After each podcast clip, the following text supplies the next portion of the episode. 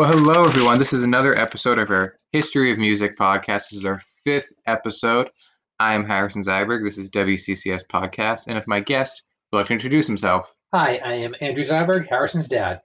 So, as longtime listeners of this podcast know, in the roughly 30 minute time span we have, I'm going to give a bio, short biography of a musician. I will try to learn as much as possible as I could in a week, roughly. And by watching documentaries or reading books or listening to different interviews or talks a person gave or about that person. So I just try to learn as much as I can as quickly as possible. And then I tell someone else and they ask me questions as I tell the life story. I promise to not purposely say something that isn't true, but I may say something that isn't true because again, I crammed as much in as a week and I'm just saying it all out loud for the first time now. Do do you know who we're talking about, Dad? Tonight, Harry Chapin. We're talking about Harry Chapin. Now, what do you know about Harry Chapin? That he was kind of a folk singer from the 70s. That one of his most famous songs, well, two of his most famous songs are Taxi and Cat in the Cradle. And then unfortunately, he died in a car accident um, on Long Island. He was in an accident with a truck. I think in the late 70s, early 80s. I'm not sure exactly he, he died, but he was killed in a car accident. All of that is true, but there's so much more to his life. And def- when I was researching him, he was, I don't want to say the most surprising because I knew a little bit about him. I knew his songs. For some earlier episodes, I knew nothing about the people. Um, but what I learned about him was definitely I not the most. I guess I was surprised I had never heard about what he had done before because I knew him as an artist. So I already knew what he was. I already knew a little bit about him before I started. So I was surprised I didn't know. Here's some of the most famous things about him. We're going to start roughly from the beginning. So he is born the during World War II in the 40s, and he's born with to a family of three other brothers. He's the second oldest.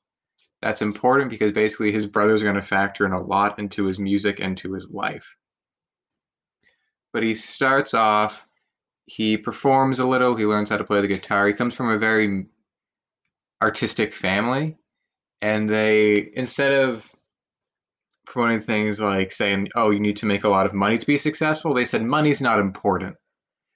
Whatever you choose to be just be the best at it. Like we measure success and how good you are at something and how much money you make off of it. So pretty much like think of any job or any activity or any hobby, Dad. And just say it out loud. Baseball. Baseball. They didn't care if you made millions of dollars playing baseball, but if that was your chosen profession, they said you're going to be the best at being a baseball player. So sort of it was very it was a family that encouraged the arts specifically. He comes from a family with writers and photographers. So it's a well-established artistic family that has ties to a lot of other artists. That's a big influence on him. So he starts up his life, he starts playing, but he's sort of aim not aimless for a long time, just doesn't know what track to go down. I bet you, did you know that he was a college dropout? I did not. From two different colleges. Could you, I want you to guess which colleges. Being from Long Island, I would think maybe the Hofstra or CW Post. Just guess. So he went to the Air Force Academy at first, and he dropped out very early because he said this really isn't for me. Like his Uh, and I think they said they're like, you're not going to have a career outside of the Air Force. And then he went to Cornell and he dropped out. And he dropped out like three times. Like he would go and then drop out and then go and drop out and go and drop out. So it was like, it just wasn't his, wasn't his cup of tea. Wasn't his thing. He liked learning, but he didn't like how Cornell was running. He didn't like that learning didn't seem practical. Like you learn all these like different theories and things about how they applied to the real world. And during this entire time, he's still playing music and he's still performing with his brothers who have a band, but his brothers sort of like different types of music than him, and it just doesn't fit. At one point, they're known as the Chapin brothers. They three of them record an album. At one point, they sort of kick Harry out of the band because his sound just didn't match the same. But he always records them and always plays with them. Uh, it's his brother, his three brothers, James, who's the oldest, who doesn't play with. He is not a musician and Steve and Tom. And Steve and Tom are like sort of always with him musically. Right. But I, he I knew Tom mm-hmm. was in the band and I didn't know who how the ages were. But yeah. I knew Tom was in the band. So Tom is known as like one of the, like a really he does uh he has a show Make a Wish, which I guess was a like New York based show, and Harry writes a lot of songs for him. Like the song Circle or All My Life's a Circle is because Tom was like, I need a song for this, and then Harry's like, okay, I'll call you at 6 a.m. or 7 a.m. and then he called him and gave him the song because he had to like he wrote it in the night of that morning. But so Tom has this outside career with playing with him and his own music. Steve produces a lot and is a more than classically trained musician. But they're all music family, even though they're not necessarily in the same band, they're together. But before all that happens, before he becomes a musician full time, he's actually a movie editor and sort of director and documentary filmmaker. He was actually one of his films, which was about uh, old boxers, gets nominated for an Oscar for best documentary. know that. You didn't? That I also didn't know that either. But so he he's successful in it, but it's not really his passion. He sort of walks away from that multiple times, but goes back because he knows he's good at it. Pretty much everything is like he wants to be a writer, and he's not. The books I read sort of said like he didn't feel like creatively fulfilled because he just wasn't like getting enough out of it. Even though he was successful, he was nominated for an Oscar, and he was working as a lot. I think I read somewhere it said he would try to work for six months so he didn't have to work the next six, so he could focus on his writing. So he keeps writing, he keeps writing, he keeps not being successful. Eventually, he finds he writes enough material and he feels comfortable. He says, I'm going to open for my brothers. I believe it's the club The Bitter End, which is in Greenwich Village in New York City. He's a New York City based person. Around that time or before, he meets his wife to be, Sandy. Do you know about her at all? I know she was married before and had a daughter, and he becomes the stepfather. So actually, he meets her when she's married. Okay. And they meet because he was giving her guitar lessons. Which is a song he ends up writing um, about that. I know that because I just know from what you just told me. There's a song about that that he writes, and it's on his uh, his live album, which is one of my favorite albums. Mhm. Greatest stories ever told live. Yeah. So but he meets his wife to be. She's still married at the time. She has three kids. Eventually, they get together, and she is creative in her own right. She writes. She actually writes the lyrics to "Cats in the Cradle." She writes lyrics to other songs through her poems. She gets. I forget what she gets a master's in, but she pursues her master's at Columbia. She ends up teaching. She has this whole different career while still also being a support system for I didn't know they had three kids. so she had three kids beforehand, and then they had two kids after. But he's starting to get his life together, and he says, "I'm going to perform." And he goes up, and it doesn't really work. And he says, "Oh, I need a band." So he sort of just like puts an ad out in the paper and asks around, and that's how he gets his first band. Um, I sadly only remember the name John Wallace, Big Big John, John Big John Wallace. Wallace, uh, who we sort of knew before. There are other members of the band. So he's, he has like a rotating cellist because not it's an odd having a cellist in a band is not very common. But what? But couple he had so- it. couple of songs have cellos. Most of his- Most of his songs had cello in them. He was a full time member of the band, and I think it was I was inspired because on the album "Sweet Baby James" by James Taylor, there's a cellist who said we should have that, and there's Big John Wallace who plays bass, and he is a big man with shaggy hair and glasses, and he has a five octave range. and he sings on Mr. Tanner. He does. But yeah, five octave range is like amazing. Like that's not something that's common. But he has that and they perform and they start performing as a group. And it's not like they were not a very I think from what I read, so they weren't like great musicians when they started, but they just worked together as a group. So they start and eventually they start getting heard about and then they get a record contract at Elektra Records. They get like the craziest contract of all time because it's like millions of dollars, free studio time, 10 album deal. It's like this huge con like it's this huge contract and basically they're in this bidding war with another one and it goes up and they just keep driving the price up. So it's like I think like $80,000 signing bonus. This was in like the 60s or the early 70s. So he gets this huge huge contract and basically it's all about he gets that contract because he didn't have his own recordings, he had uh, demos, but it's all about his live performance. And his live performances are sort of like what he's known for. Whereas on his records, that says not like he loses something, but everyone says you're better live, Right. which is also like you said before. One of your favorite albums was the live recording of the album, or I like his live stuff better than his album stuff. which is sort of like the general consensus, and that's a big part about him. Which is also with a lot of like folk singers is their audience interactions. Stories you tell. hmm Like Pete Seeger, who was a friend of his, and we covered in our first episode. He keeps popping up, which is sort of surprising. It's interesting when the names of people that have covered before pop up again. Like Paul Robeson did in a book I read, and Pete Seeger, who was covered in the first two episodes. But they're known for having this great audience interaction and engaging them, and Harry Chapin is in line with that. He's a great at audience interaction. Um, okay, so he signs with Elektra, he gets his record deals, and he starts releasing a lot of these albums with songs like Taxi, Mr. Tanner, Circle, Cats in the Cradle, Sequel, which is the sequel to Taxi. Which I like better than Taxi.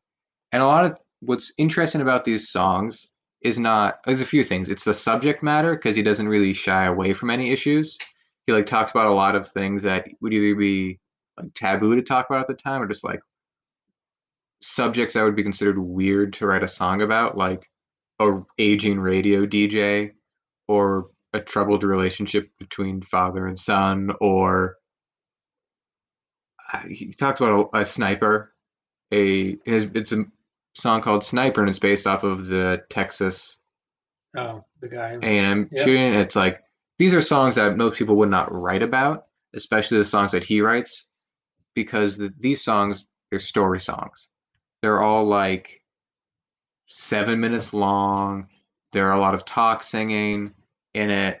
There's like a lot going on, but there he's known for his storytelling capabilities, and a lot of people think that comes from the fact that he had a lot of years doing documentaries. So he already had the storytelling capability in him that he knew this and he just transferred it to, over to his songs.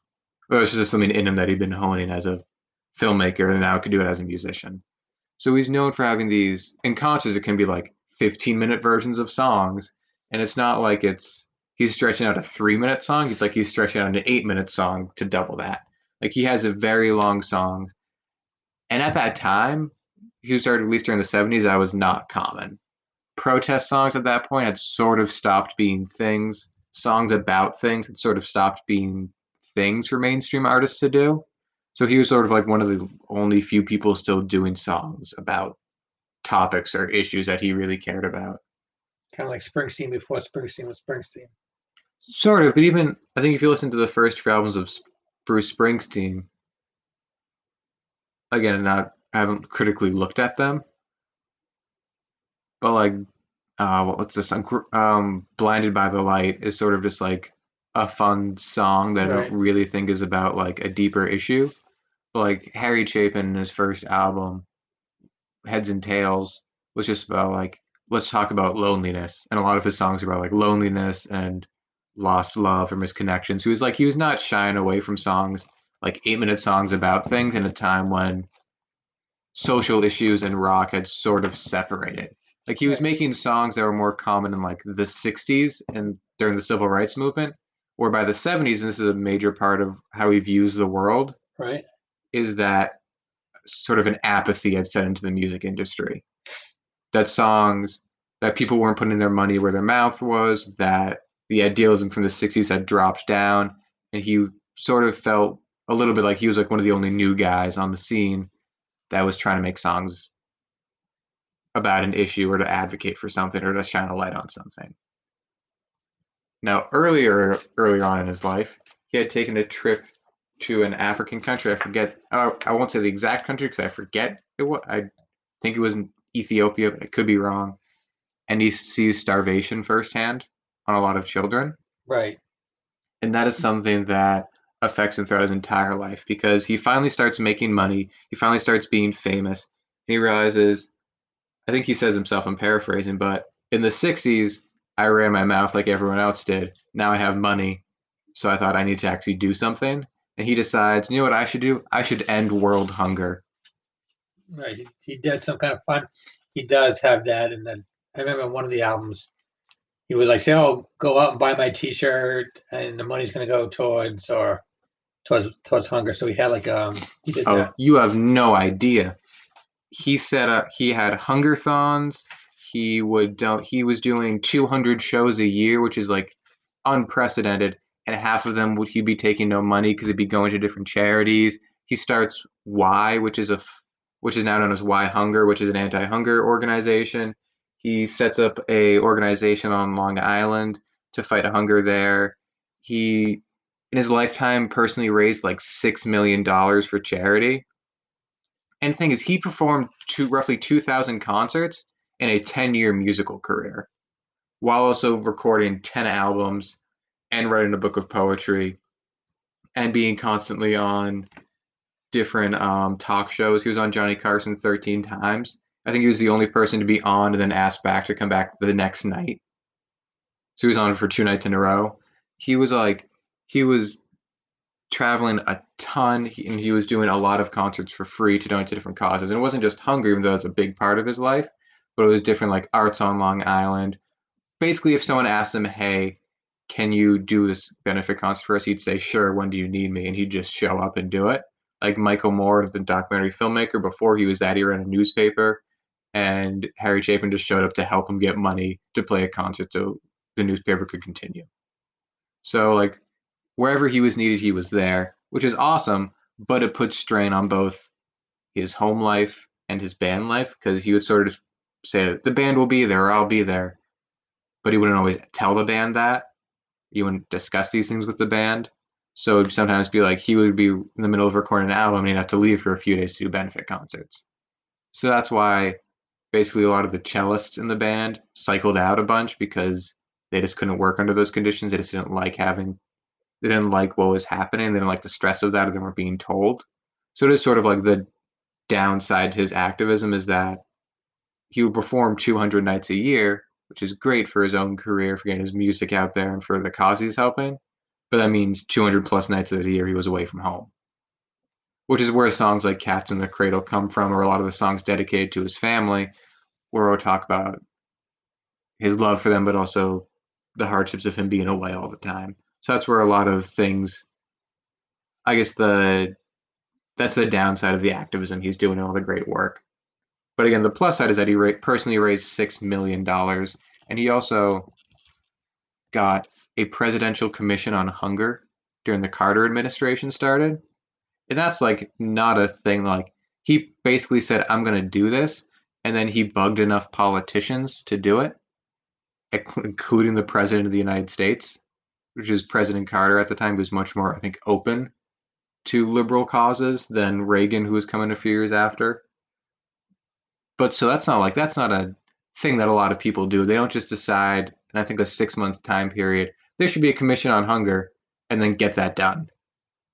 So he's able to just do this sort of by the his own personality and force of will. I think it was he was known basically if he got you in a room and he was talking to you, he would eventually sort of just like I don't know if badge was the right word, but he would get you to agree with him, and if you did, he'd say, "Great, now what are you going to do next?"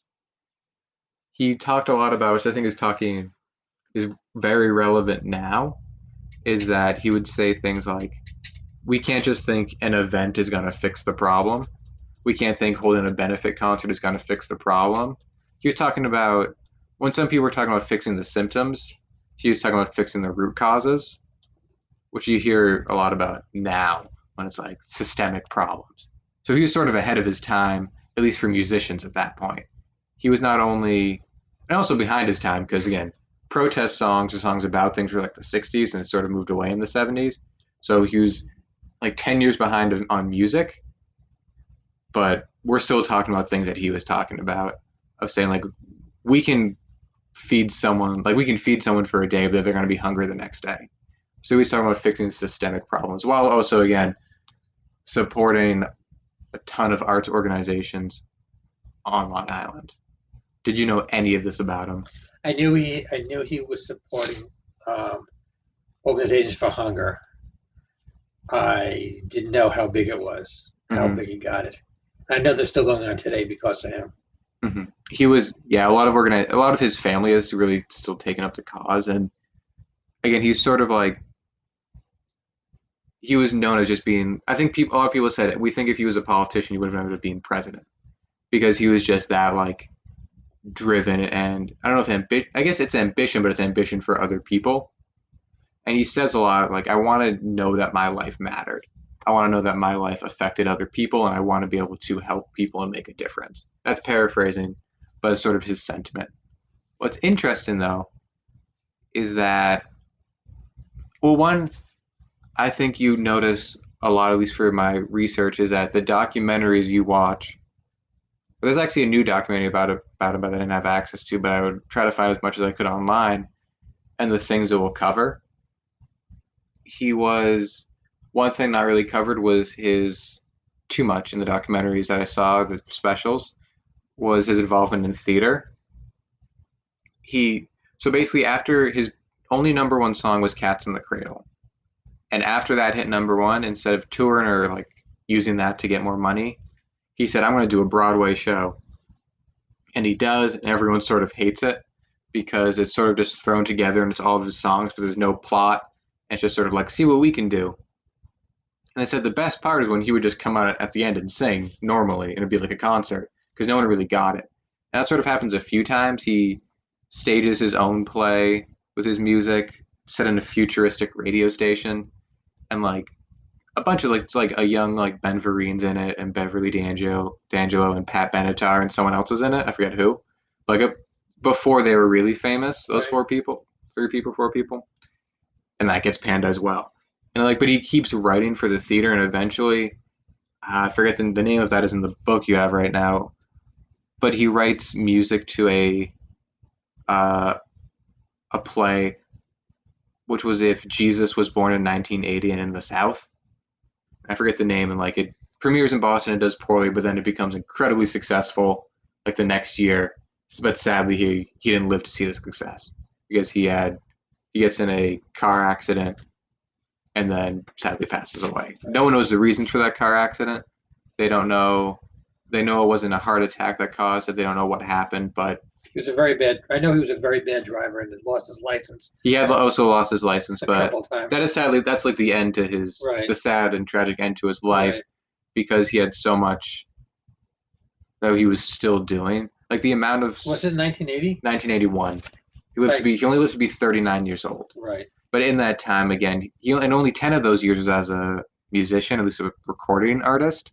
In that time, he had like 10-ish albums and performed 2,000 concerts and raised six million dollars for charity. He did again. People said this. He did more in those 10 years than a lot of people do in their own lifetimes. And he wasn't just again. He also was writing songs for his brother and producing their own work. And he was writing for Broadway. And he wrote a book of poetry. And he was still trying to get home and be with his family because he had five kids. And, and his brothers, at least Tom is still alive. Thomas still alive. I think Steve and James both passed away, I believe. But yeah, and he was his brother apparently was very has his own career outside of him because he has this pretty much this amazing career that spans a lot of different areas and that he was able to combine his activism with his musicianship incredibly well. Sometimes, sadly, again, a lot of the documentaries didn't cover this so far, but to the detriment of his home life, he was doing so much for other people that sometimes he became the cats in the cradle dad because he wouldn't be with his family all that much. And it talks a lot about him having to find what that balance was and how he, and how he learned how to be the Harry Chapin that people needed him to be and that activist, but also being the father and family man he needed to be. So that was a constant struggle he was going through and would have to deal with throughout his entire career. An interesting thing is the critics did not like him. Like Yeah. every single album he had was just mixed reviews. Rolling Stone hated him. They said he was like, "Oh, he's too sentimental. The songs are too long. He hammers home the point." Which again is sort of like all true, but they just hated that. They hated. They basically hated his style, even if it was like, I don't know. It'd sort of be like if you really. It's not like they were like allergic to it, but it'd be like someone allergic to a peanut butter sandwich cannot really judge the quality of it. And it's sort of just like they just hated his music so much. This it sort of seemed like at some points they weren't judging the quality of it. They were saying so they like couldn't get past either the music they didn't like or how long the songs was or the message he was trying to get across or like how he was trying to. Because again, an eight minute song is not everyone's cup of tea about a social issue Right. or about an old radio DJ. Not everyone's gonna like that. So the critics were very divided on him for a long time. So sort of see like again some of the songs that his fans just love, critics panned or just hated. Um, and that was sort of a constant throughout his performing career. Which it didn't didn't tank him. He still had this amazing deal with Elektra, and then he switched again to different recording studios uh, later in his career when weird recording things happened, as they sort of tend to, I guess, do in the music industry. But he still had this, even like in critical, um, I, can't say critical criticism. That doesn't make any sense. Uh, negative reviews. He was still able to have this great career, and again, that was mostly based off of his 2000 live performances that he was well known for, and that was like his that was where he was at his best for his musicianship and it's just his performance. And you can see videos of it online where it is much more of I guess a connection where instead of a recording that may not come across because it's a recording and it's not live. But again, also why his greatest stories ever told live album is sort of known as his, one of his best, if not his Right. best. Right. So that is in a very small nutshell the story of Harry Chapin. Do you have any questions before we wrap up? Do any of his kids? Do they do? Do they sing? Do they, I think uh, a bunch of his kids. I know um, Tom Chapin's kids have a band. I think his own kids. I don't know if they're still on Long Island, but I know they're still very active in the activism he was doing, at least. And then I don't know what other field, but yeah, a lot of them do sing. I don't know if they've. I don't know if that's like their lives or like their what they're totally in for for their chosen profession, but I think at least one of them or a few of them. I do. a da- I know his daughter. I don't know if it's his stepdaughter He has. I think he has real a biological daughter and a biological son, and then three stepkids. I know one of the daughters did sing. I don't know which one it was though. Mm-hmm. So you definitely like the musical gene, the artistic gene, or trait, or I guess cultivated part of their personality, just becoming part of the Chapin family, Chapin or Chapin, I was, but that passed on to the next generation. So definitely, it's an interesting. I did not know much about him before I started this. I knew "Cats in the Cradle" and the song "Flowers Are Red." Yeah, you like that song? I do like that song, which is about school conformity. Um, that's sort of all I knew about him, and then I learned a lot of uh, what I've liked about the artists I've done. At least most of the artists, um, ex- I guess maybe excluding Billie Holiday, were activists. Well, I guess Billie Holiday was an activist in a different way because just her position in music at that time, being a 1930s, 1950s singer and a black woman performing and being as big as she was, she, I guess, like unintentional activist, or just her presence was changing things in the music industry, or was a statement, even if she didn't like run charity events. But with everyone else I've covered, sort of unintentionally, I've learned about how big their life and activism was, which has made me appreciate them as people more, even if I'm not haven't listened to all of their music or all that much. And this definitely added to their stories. So I'm I'm not going to say I'm nervous going forward, but I think I may be disappointed when I finally cover someone who was not really an activist. But yeah, so we have we're going to wrap up next week. I'm going to be covering. I think I would like to, I won't say who I think the guest host will be, but the singer Lydia Mendoza. Not a singer as of right now recording. I know a ton about, but I'm sure by next Wednesday, not this Wednesday, next Wednesday, when this finally comes out, because we're recording before Wednesday, I'll know quite a lot about. So I want to thank you for being here, Dad. Thank you for having me. Once again, this is a history of music, WCCS podcast production. I am Harrison Zyberg, and thank you for listening.